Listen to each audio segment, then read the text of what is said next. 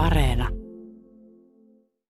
Niin, Otto, sulta vierähti nyt iso taakka harteilta, kun sitten ei ole semmoisia paineita kirjoituksiinkaan, kun on tuo opiskelupaikka jo valmiina.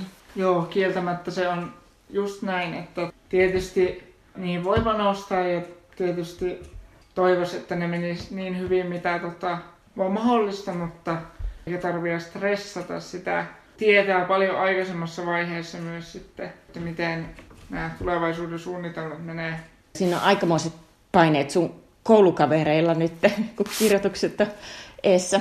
Joo, siis monilla on, on kyllä ja se on just tilanteena hyvinkin stressaava nuorelle, että täytyy tavallaan onnistua silloin yhdellä kerralla. Että sit jos se menee huonosti, sit se saattaa lykätä kouluun pääsyä tai sit jopa muuttaa urasuunnitelmia, että siinä on todella paljon panosta kyllä. Se on totta ja oikeustieteelliseen sinun on vaikea päästä. Joo, että sinne on melko tiukat nämä pisteet, millä sinne on sit valittu papereilla meneviä ja pitää mennä todellakin putkeen kirjoitukset niihin. Ja sitten toisaalta, jos ei niillä pääse, niin sitten voisi koittaa pääsykokeita, mutta ainakin oman käsityksen mukaan ne pääsykokeetkin on hyvin silleen hankalat ja tosi spesifiä tietoa kysytään. Otto Kanniainen, kerropas nyt tästä oikeusguru-kilpailusta. Miten sitä käytiin? Kilpailussa oli ensin alkukilpailu syksyllä. Sen perusteella sitten valittiin valtakunnallisesti kahdeksan finalistia loppukilpailuun eilen maanantaina. Ja se toteutettiin sillä tavalla, että tehtiin ensin kirjallinen koe, joka perustui yhteen korkeamman oikeuden tapaukseen.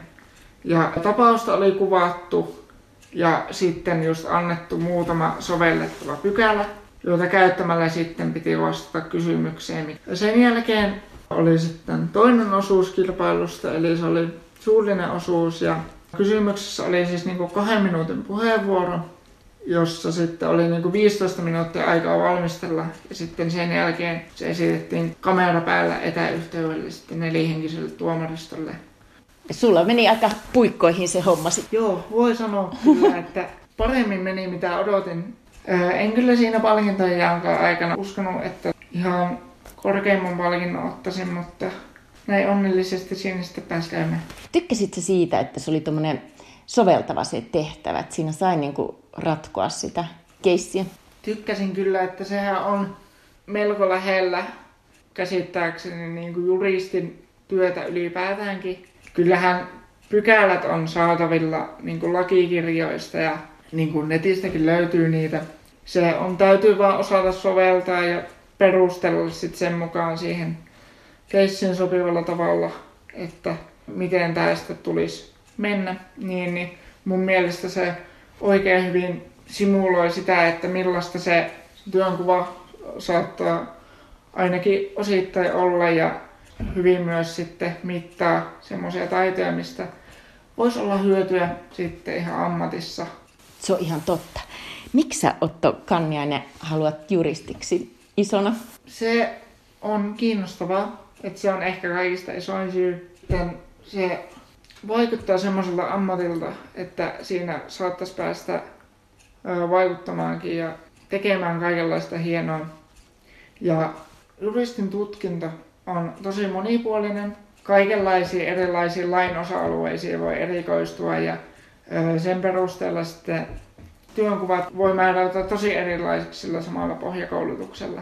Oletko sitä jo ehtinyt miettiä, että mikä sua kiinnostaisi, mikä ala, mihin sitten erikoistua? Ei ole sellaista selvää ykkösvaihtoehtoa, mutta kansainvälinen oikeus voisi olla semmoinen, mikä tota, jos vaan töitä löytyy, niin saattaisi kiinnostaa kyllä.